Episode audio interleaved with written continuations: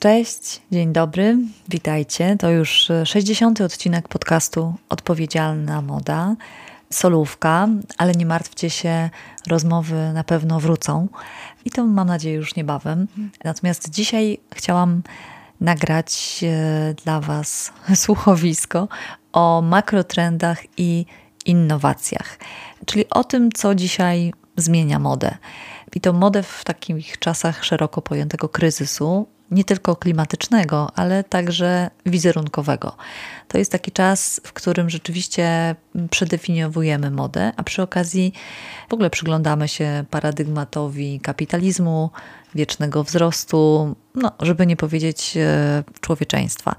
No i w tych naszych pogadankach w kontekście mody, mm, ja zawsze dużo czasu poświęcam temu, co jest w tej branży nie tak, co jest toksyczne, co jest nieetyczne, co jest okrutne wobec ludzi i zwierząt, dewastujące środowisko, mm, a czasem takie zwyczajnie absurdalne i głupie.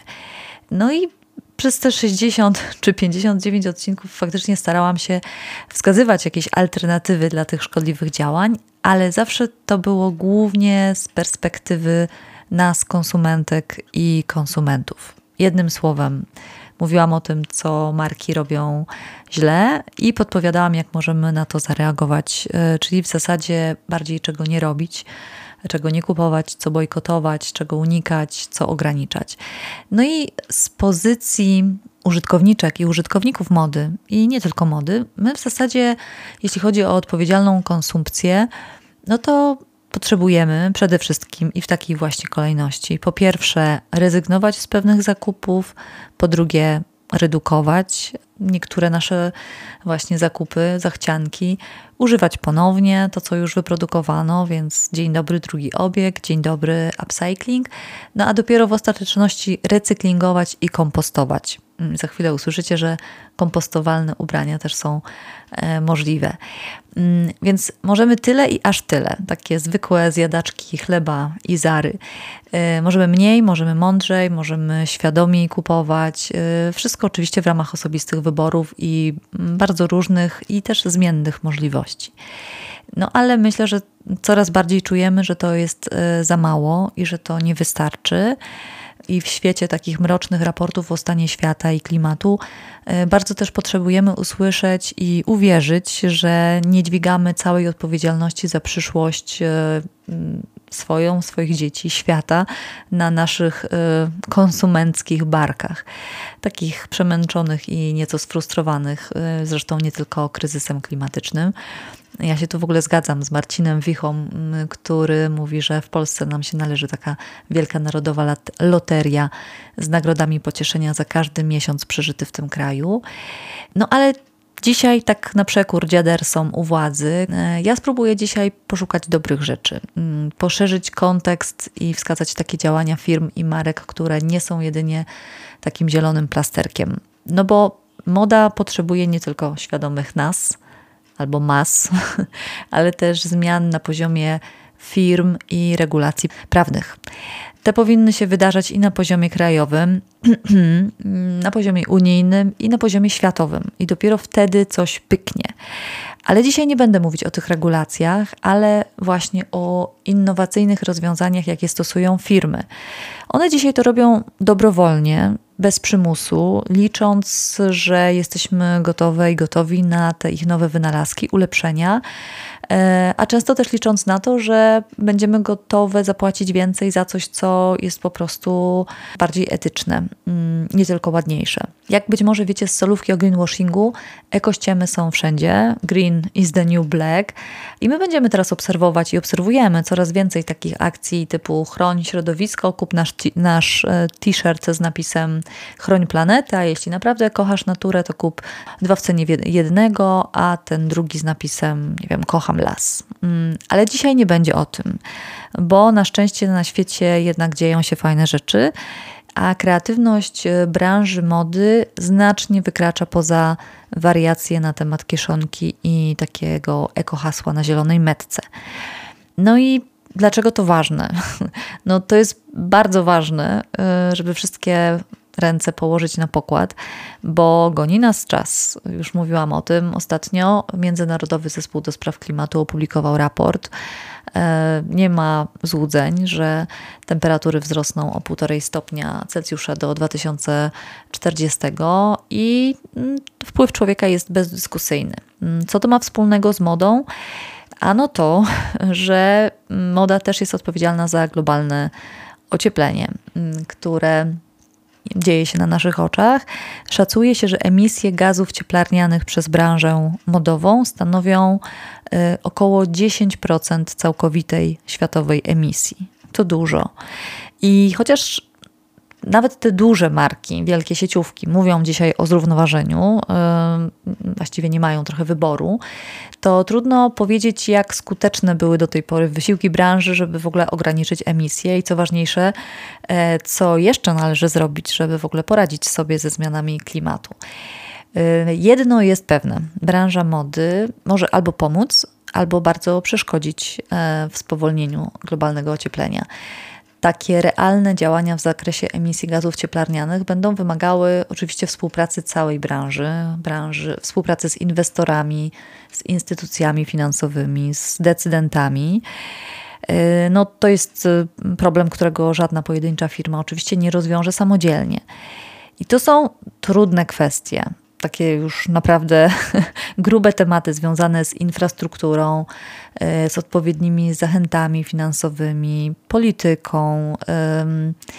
No i nie mamy się co łudzić, że jakiś podmiot w branży może działać sam, tak jak e, żadna firma nie może się łudzić, e, że nie ma wpływu, ale ten może być jak zwykle większy lub mniejszy, gorszy albo lepszy. Czasem firmy modowe oferują kompensację e, emisji dwutlenku węgla e, jako takie rozwiązanie w zakresie zmiany klimatu. E, tyle tylko, że dzisiaj sadzenie drzew czy przekazywanie złotówki na ratowanie zagrożonych gatunków, chociaż jest lepsze niż nic, to nadal nie jest droga do osiągnięcia poprawy. Więc naukowcy są zgodni, że bezwzględnie należy skupić się na redukcji emisji. Musimy po prostu dekarbonizować wszystkie sektory w dużo szybszym tempie i to dotyczy także sektora mody. Podobno nie dotyczy to Polski, bo my jesteśmy poświęconą zieloną wyspą, a smog dobrze nam robi na honor, dobroć, inteligencję, co widać e, w Sejmie i na granicy, ale reszta świata musi się dekarbonizować. A tak serio, serio i bez szydery, e, to ważny jest także przekaz marki, marek, całego sektora na temat e, zrównoważonego rozwoju, czyli takie dostarczanie informacji na temat postępów na ścieżce do zrównoważenia. Taka transparentna informacja dotycząca produkcji, wprowadzanych e, zmian. No i oczywiście edukacja, czyli takie komunikaty: OK, jest źle, my robimy to i to i to, a ty, klientko, korzystając z naszych produktów, możesz być zrównoważona w tym i w tym. Mm, jednym słowem, Dzisiaj marki i ich produkty powinny y, nam pomagać być bardziej przyjaznymi dla klimatu. I słuchajcie, pora na makrotrendy. To znaczy, zobaczmy, co w kontekście tego, o czym powiedziałam, robią marki, a marki zmieniają się, bo zmieniają się nasze zachowania konsumenckie.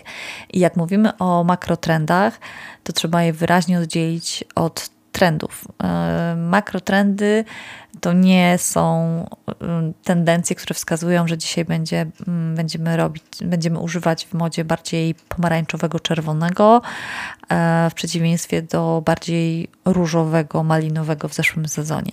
Chodzi o pięć po prostu społeczno-ekonomicznych i takich kulturowych, dużych zmian, które zmieniają modę i pchają ją w kierunku takiego większego zrównoważenia.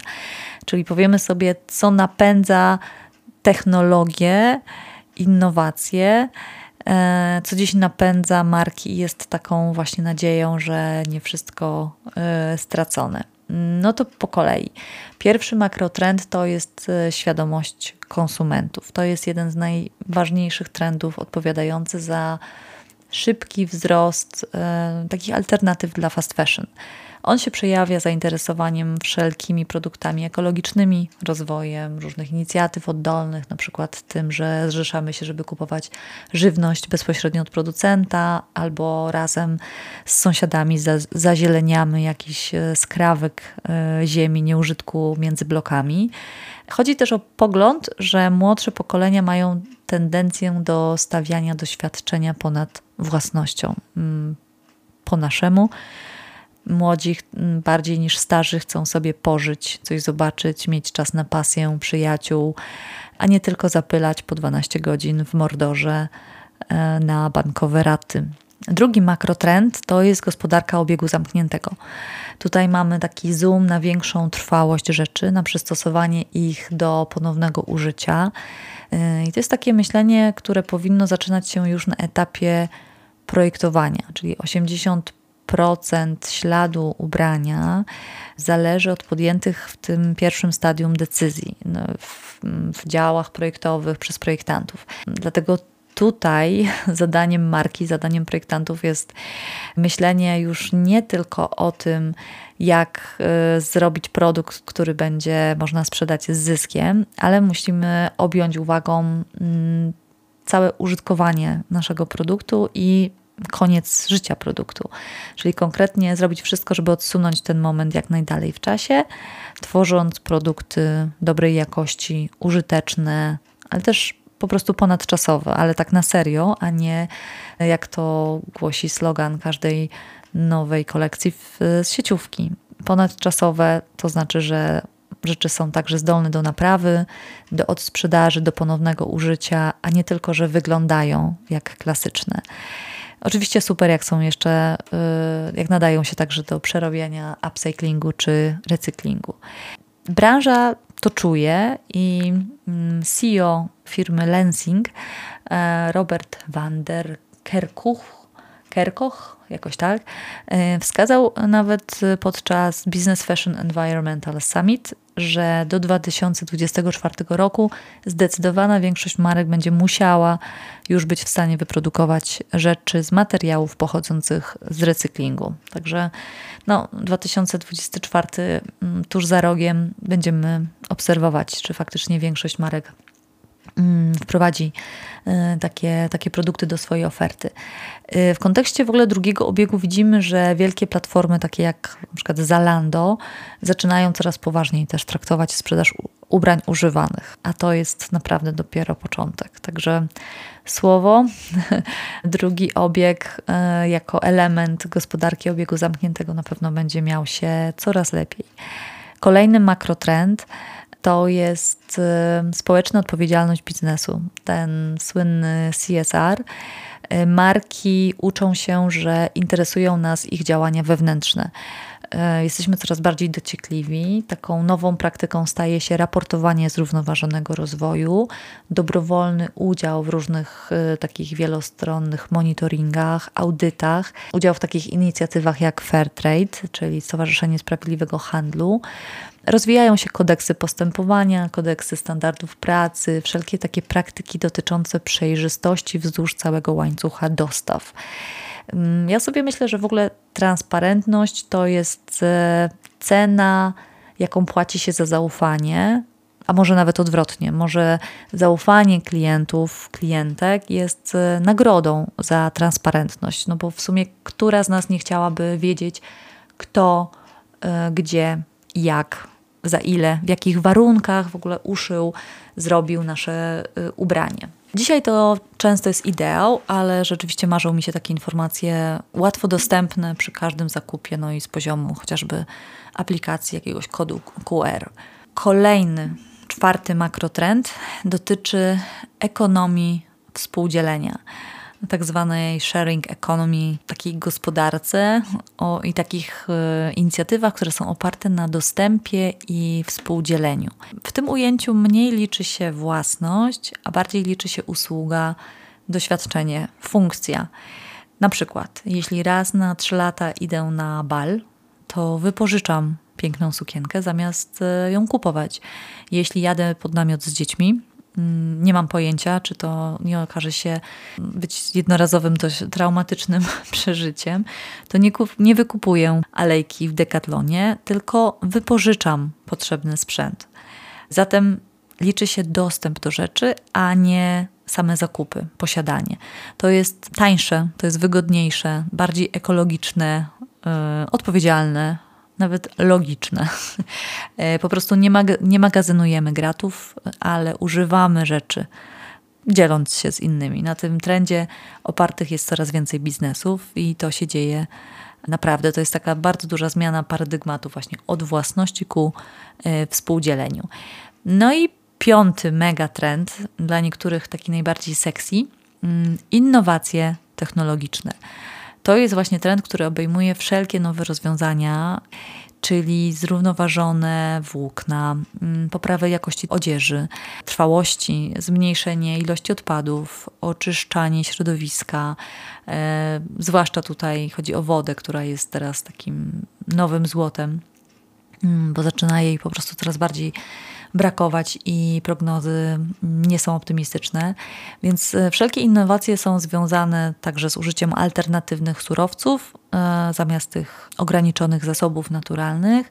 No i jest tu też miejsce na e, takie rozwiązanie jak druk 3D, wearables, czyli tą technologię do noszenia, a nawet rozszerzoną rzeczywistość.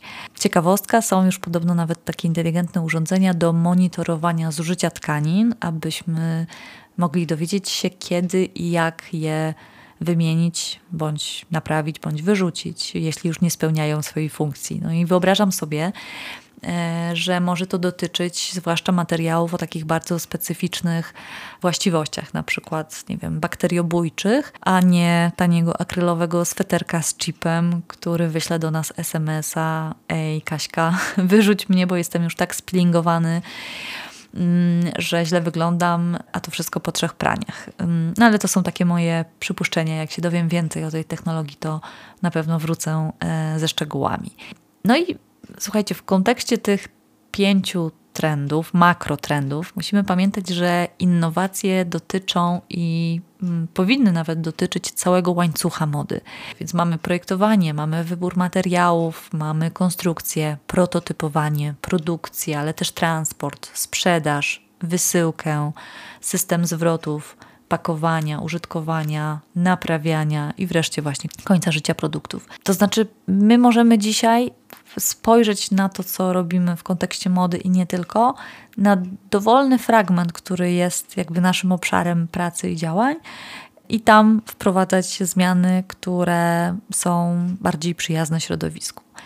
No i teraz e, słuchajcie, po tym takim wstępie e, dotyczącym makrotrendów i trochę naświetlenia tego, dlaczego e, marki idą w tą stronę, dlaczego nie ma odwrotu, chciałabym mm, podrzucić kilka przykładów, takich bardzo konkretnych przykładów firm, które te innowacje stosują. Mm, na początek mała, myślę mało znana marka brazylijska, brazylijski startup y, Preza. Y, głównym produktem Prezy jest linia designerskich okularów przeciwsłonecznych i one są wykonane z odpadów drzewnych pochodzących od lokalnych producentów luksusowych mebli. Więc jest to produkt upcyclingowy, produkt wegański, a wszystkie surowce są w pełni ekologiczne, bo na przykład wykańczane są żywicą z brazylijskich roślin. Te produkty prezy opierają się na takiej pracochłonnej, czasochłonnej produkcji rzemieślniczej. Produkty wykorzystują pojedyncze surowce bez żadnych właśnie dodatkowych farb, wykończeń. Każdy produkt jest inny, unikalny, otrzymuje nawet swój numer identyfikacyjny.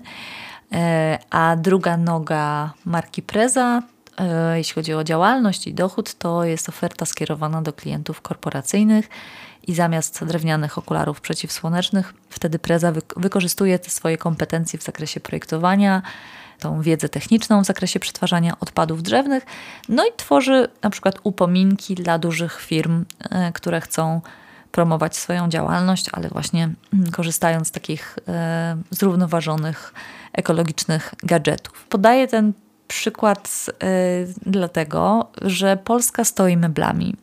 Więc może dzisiaj kogoś natchnie, żeby wybrać się na przykład do Kalwarii Zebrzydowskiej, słynącej jako zagłębie meblowe i nawiązać współpracę z jakimś fajnym producentem. Już mi się włącza taki tryb projektowania i myślę, że mogą być z tych sklejek e, i drewienek nie tylko okulary, ale także biżuteria, ozdoby do włosów, biurowe gadżety, inne małe cuda.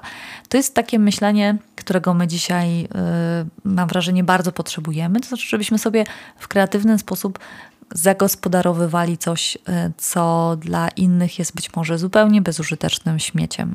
Oszczędzamy w ten sposób e, wszystko od zasobów przez pieniądze, a możemy przy okazji stworzyć bardzo taki unikatowy, mm, niszowy, ale komercyjny produkt. A teraz e, kolejna marka. Ja oczywiście te wspominane tutaj przykłady podlinkuję na blogu katarzynazajączkowska.com. Tam pod wpisem będą linki.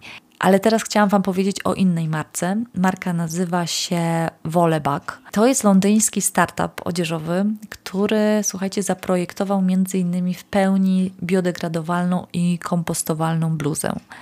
I materiał pochodzi z rozdrobnionego drewna, czyli takiej pulpy eukaliptusowego i bukowego. Na dodatek y, drzewa są pozyskiwane z lasów zarządzanych y, w sposób zrównoważony. Roślinna bluza jest zafarbowana też roślinnymi barwnikami ze skórki granatu. I taka bluza rozkłada się całkowicie w ciągu 12 tygodni, y, jeśli zostanie zakopana w ziemi, albo nawet w 8 tygodni w jakimś domowym kompostowniku, a jeszcze szybciej w kompostowni przemysłowej. Y, Volleyback zrobił też t-shirty z pulpy drzewnej i alg, które rozkładają się w glebie w ciągu trzech miesięcy. Mm, I inspiracją do tej kompostowalnej linii były ekstremalne takie eskapady założycieli tej marki, ale po kolei. Bo słuchajcie, te bluzy to jest y, pikuś, bo marka Volleyback y, to jest w ogóle super, super ciekawy startup Tworzy go Steve Tidball e, od 2015 roku razem ze swoim bratem bliźniakiem. Bracia są sportowcami, odkrywcami i w ogóle nie chcą robić zwykłych ubrań, ale chcą tworzyć modę przyszłości. I to tak dosłownie i w każdym aspekcie. I nie chodzi o takie przebieranki ala Gwiezdne Wojny czy seksmisja, ale taką realną odpowiedź na potrzeby ludzi. Mm, dlatego w kontekście tej bluzy, według Tibala, ta biodegradowalność materiału to było w ogóle to było najmniejsze wyzwanie, e, bo znacznie trudniejsza była produkcja która cała byłaby, mm, odbywała się, by się w sposób właśnie zrównoważony. To się udało. Wolebag wykonał taką bluzę w obiegu zamkniętym, w którym ponad 99% wody i rozpuszczalnika użytego do przekształcenia tej masy włóknistej, czyli tej pulpy z drewna eukaliptusa i buku, włókno, e, zostało poddane recyklingowi i ponownie użyte. Marka w ogóle wprowadziła i wprowadza niesamowicie dużo e, takich bardzo ciekawych produktów, chociaż dobra, niesamowicie dużo, dużo e, to, mm, to może brzmieć dwuznacznie. E, oni potrafią kilka lat pracować nad jednym produktem, dlatego mają tych produktów około 40, co e, przy sieciówkach, które potrafią mieć tysiąc modeli rocznie, no to to rzeczywiście mm, jest jakaś w ogóle abstrakcja. Natomiast wracając jeszcze do tej biodegradowalności, y, chodzi o to, że oni, z, y, Steve i jego brat, są fanami sportów ekstremalnych i na przykład pomysł na tą bluzę, która ma się rozłożyć, wynikał z tego, że podczas takich ekstremalnych wypraw dźwiganie każdej niepotrzebnej rzeczy staje się trudne, więc y, pomysł był taki, że pewne rzeczy fajnie byłoby móc po prostu e, wyrzucić, ale nie zostawiając za, sobie, za sobą takiej ścieżki śmieci. Stąd pomysł na to, czy my możemy po prostu po kilku dniach e, taki niepotrzebny już e, brudny ciuch zakopać i nic i, i, nie zaśmiecać świata. I to jest w ogóle w sposób, sposób, w jaki oni myślą o modzie. Marka wprowadziła na przykład na rynek płaszcz pokryty grafenem. To jest y, alotrop węgla, który jest 100 razy mocniejszy niż stal i w ogóle działa jak grzejnik, zabija wirusy, a powstał z 7 mil miedzi. Albo zaprojektowali kurtkę zasilaną energią słoneczną, która ją przechowuje i ponownie emituje światło w nocy, podobnie jak świetlik. W takiej rozmowie, której e, słuchałam właśnie ze Steve'em, on zaznacza, że nie tworzą niczego nowego, bo te wszystkie materiały, których używają, one były już używane wcześniej, tyle tylko, że nie w odzieży. Także e, bardzo mi się ta e, nonszalancja podoba. Bracia mówią, że uwielbiają taki, taką sytuację, gdy ludzie im mówią, że nie da się stworzyć ubrań z danych materiałów, a oni udowadniają, że, że jest to możliwe dzięki takim rewolucyjnym projektom. Więc y, Steve i jego brat, y, choć nie zaczynali od mody, tworzą taką markę, która naprawdę y, redefiniuje to, jak można o modzie myśleć i o produktach modowych. Na przykład spędzając czas na ultramaratonach, zawsze rywalizują w takich ekstremalnych warunkach. No i raz przygotowując się do wyścigu przez pustynię Namib, spędzili całą noc, e, nie mogąc zasnąć z nerwów, ponieważ następnego dnia czekała ich e, taka 24-godzinna wędrówka w ekstremalnym upale. No i wtedy pojawił się pierwszy pomysł, co by było, gdyby ubranie mogło rozwiązać ten problem. Czyli gdyby zaprojektowali coś, co pomoże im uspokoić nerwy, zasnąć po prostu. No i pięć lat później wypuścili swoją bluzę e, Biker Miller Relaxation Hoodie. Ona została zaprojektowana jako tak zwany zbiornik izolacyjny, który jest w stanie obniżyć tętno i spowolnić fale mózgowe, poprawiając zdolność zasypiania. No i na stronie marka tłumaczy swoje spojrzenie na modę, opisując e, produkt tak. Kolejne 100 lat nie będzie wyglądać jak ostatnie 100. W miarę jak powodzie i pożary rozprzestrzeniają się po całych krajach, jako gatunek jesteśmy radykalnie nieprzygotowani na przyszłość i na szybkość, z jaką zachodzą zmiany. Ale kiedy wkraczamy w nową normalność, nie mamy czasu wyewoluować do opierania się ogniom lub do życia w oceanach, dlatego nasze systemy przetrwania muszą się dostosować od planowania awaryjnego i infrastruktury po naszą architekturę i odzież. A ze wszystkich tych systemów to zmiana ubrań będzie najszybsza. Słyszycie to? Oni na serio robią ciuchy dla Elona Muska. Mm, nawet żartują, że ubrania już mają, więc czekają tylko na jego rakietę, mm, która zabierze ludzi na Marsa. To jest, słuchajcie, taka liga innowatorów e, w modzie, którą zaliczyłabym do po prostu pierwszej ligi. Tutaj jest wszystko. Tu jest myślenie o zrównoważeniu, ale tu jest też myślenie o tych nowych e, wyzwaniach i no takie naprawdę wyprzedzanie swojego czasu. Bar bardzo mi zaimponowało to podejście, a zostałam absolutnie rozmiękczona, jak e, pada też takie zdanie, że kiedyś rzeczywiście wielcy odkrywcy byli też wielkimi artystami i mm, sztuka po prostu bardzo łączyła się z wynalazkami, z odkryciami. To, to, było, to była jakby jedna uzupełniająca się dziedzina. Sztuka nadawała taki osobisty, ludzki kontekst tym wszystkim wynalazkom. Teraz to rozdzieliliśmy. No i trochę mamy, yy, mamy co mamy. Myślę, że mogłabym jeszcze długo opowiadać o tej marce, bo zrobili na mnie faktycznie gigantyczne wrażenie. Y, zachęcam Was do y, zobaczenia, y, jak może wyglądać właśnie taka moda przyszłości. Oczywiście przy okazji zaznaczę, że nie jest to podcast sponsorowany i wszystkie te przykłady podaję, dlatego że uważam je za wartościowe i inspirujące. I na koniec dzisiaj, ale myślę, że to nie będzie mm, zamknięcie tematu o innowacjach, bo tych przykładów znalazłam bardzo dużo, ale nie chciałabym, żeby ten odcinek e, trwał godzinę. E, więc na końcu taka innowacja, e, która mm, ma szansę mm, zmienić naprawdę sporo w całym sektorze. Chodzi o taki zwycięski program zgłoszony do programu Active Movement Program e, stworzyła Daniel Elsner. On jest zatytułowany, czy nosi nazwę A020 i to jest system projektowania bez odpadów, zero waste. E, I ma na celu zmianę standardów e, branżowych. Mm, Daniel stworzyła takie rozwiązanie, które ma pomóc przemysłowi tekstylnemu uporać się z marnotrawstwem, mm, ponieważ szacuje się, że produkcja odzieży marnuje średnio 15% materiału. Y, tyle spada y, z tych krojczych stołów y, już na etapie tworzenia, wykrajania nowych ubrań. No i ta jej innowacja ma na celu zapobieganie takiemu porządkowi rzeczy i po prostu maksymalizację wydajności w tym procesie produkcyjnym. Mm, więc to są narzędzia projektowe dla przemysłu. Takie narzędzia zero waste, także brawo.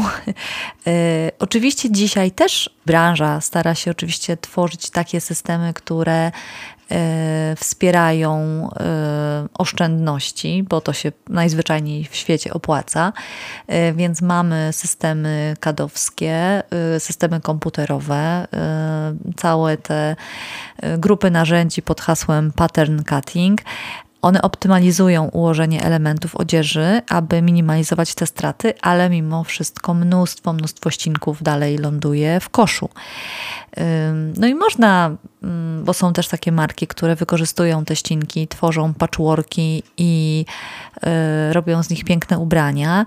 No ale co by było, gdyby mogło y, nie być tych odpadów? Y, więc autorka tego rozwiązania, Elsner, ma nadzieję uruchomić taką platformę edukacyjną dla projektantów. Dzięki dotacji dostała 50 tysięcy euro w ramach tego konkursu i e, ma w zamiar wyeliminować te 15% odpadu. Ten system się opiera na wiedzy mistrzów i mistrzyń konstrukcji. No i chodzi o to, żeby do tkaniny podejść jak do puzli, e, żeby każda ta pusta przestrzeń, która teraz stawała się właśnie takim odpadem, ścinkiem, ona była wykorzystywana jako element gotowego ubrania. E, no i w, wokół tych narzędzi ma być stworzona cała seria warsztatów edukacyjnych dla projektantów, dla projektantek, żeby przybliżyć tą metodologię, zbierać informacje zwrotne i stale ulepszać ten system. No, celem jest e, takie właśnie bezodpadowe, zero resztkowe, bezresztkowe mm, projektowanie. Mm, wydaje mi się to super ciekawym, bardzo wartościowym takim pomysłem. Jedną z tych innowacji, która zajmuje się czymś takim bardzo przyziemnym, e, jak właśnie odpad, a robi to z wykorzystaniem tych najnowszych narzędzi. To jest, słuchajcie, y, ostatni przykład na dzisiaj. Zebrałam ich tutaj znacznie więcej, ale zastanawiam się, czy nie przedobrze, jeśli e, Was zamęczę kolejnymi e, przykładami, więc myślę, że e, jednak zrobi nam się z tego taki trochę cykl dotyczący innowacji. Dzisiaj chciałam poświęcić więcej czasu w ogóle wprowadzeniu i, i przedstawieniu tych makrotrendów, więc tak mam wrażenie, że trochę E, trochę pojechałam mocno teoretycznie i studencko, może dlatego, że aura zmienia się na taką bardziej szkolną i ten nowy rok akademicki e, zapasem, więc e, jakoś, nie wiem, procentowy udział Belfra we mnie rośnie i przejmuje kontrolę. Mam nadzieję, że taki odcinek i, i to przyjrzenie się firmom, a nie tylko naszym osobistym wyborom też jest dla Was ciekawy. Dajcie proszę znać, czy, czy nie odjechałam zbyt e, mocno. Mm, a ja Was wszystkich e, tymczasem bardzo żegnam. Słyszymy się za dwa tygodnie, e, jak wszystko pięknie i dobrze się ułoży. Jeszcze raz dziękuję za wszystkie rodzaje wsparcia od serduszek i komentarzy przez udostępnienia, które pomagają temu podcastowi i tym treściom nieść się dalej. Róbmy fajne, dobre rzeczy z fajnymi ludźmi. Cześć.